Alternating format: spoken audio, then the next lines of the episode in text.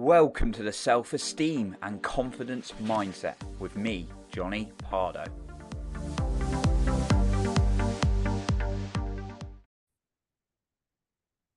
You struggling with overthinking? Well, today I'm going to talk about this because this is something I've been challenged with, and I know many people are challenged with. And if you stay until the end, I'm going to give you an extra point then as well. Now, I've been caught in the overthinking uh, manner many, many times, right? Especially in like work related, career related uh, situations. It's like, oh, do I send that email? Do I word it like this? Oh, and it, and it often was like fear of judgment, fear of what someone's going to say. So I was overthinking it and holding myself back, right? I've also done that in the dating world with text messages. What should I say? I don't. I know I'm not alone in this because you get very nervous when you get closer to someone. You're like, what should I say? I don't want to mess it up with her or whatever you're going to say. And then I've had situations where my I was just tired, I was exhausted, and I was just overthinking a lot, right?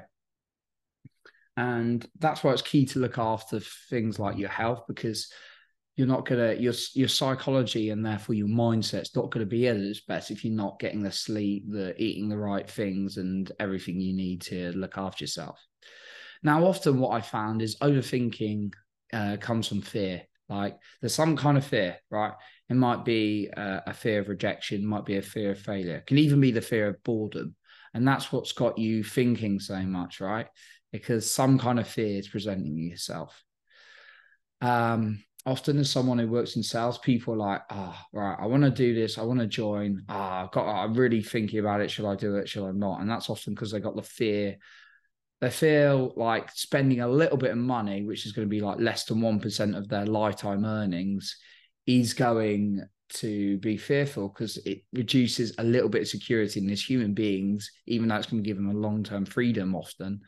Um, as human beings, we're very like fearful of losing any kind of security, right?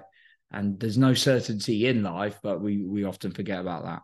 Now, ask yourself this: How is it serving you by overthinking all the time? Just being caught in the the endless loop and being like, I can't do this, I can't. Uh, should I do this? Should I do that? Right? Because if you're anything like me, it didn't do me any favors. So let's go into some practical points that you can start using today. The first one, start getting better at making smaller decisions, right?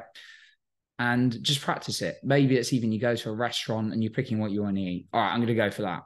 Instead of being like, I want that, and maybe I want that, just make a decision. Uh, you want to go for a walk. Okay, right, I could go there, I could go there. No, just pick somewhere and go. Um, it's especially important for us men because if we get indecisive, um, is not is not the best uh, quality for women uh, that women see in guys. Uh, if you're in a het- heterosexual um, dating or relationship situation, so make sure you get better at these these decision making, even if it's like small um, small acts to start off with. The second thing is exercise. When you exercise, you start feeling better about yourself.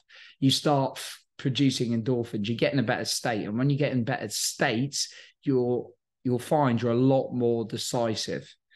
You're a lot more better at making decisions. Now, if you want to get in a moment without going for like a, a 20, 30 minute plus run, what you can do is stand in a power pose, a Wonder Woman pose, because that'll bring in a change in physiology and the feeling to build in more confidence in yourself. And therefore, you're not going to think as much.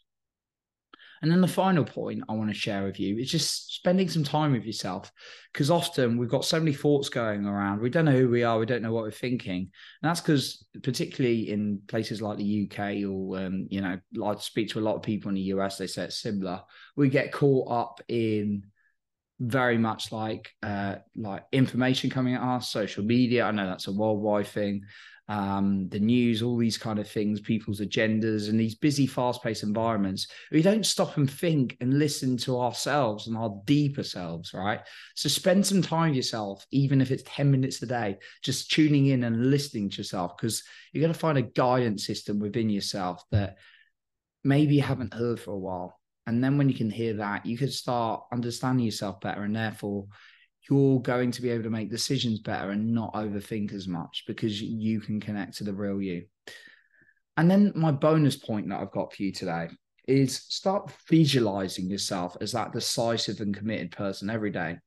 You could do 10 minutes of each, right? I'd say 10 minutes of that. So 10 minutes of just sitting with yourself, acknowledging, and 10 minutes visualizing yourself. Imagine yourself committed, decisive, taking action, right?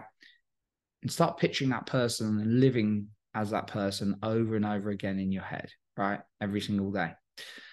So that's what I've got for you today. Um, some points on how you can reduce overthinking. So I appreciate you for being here.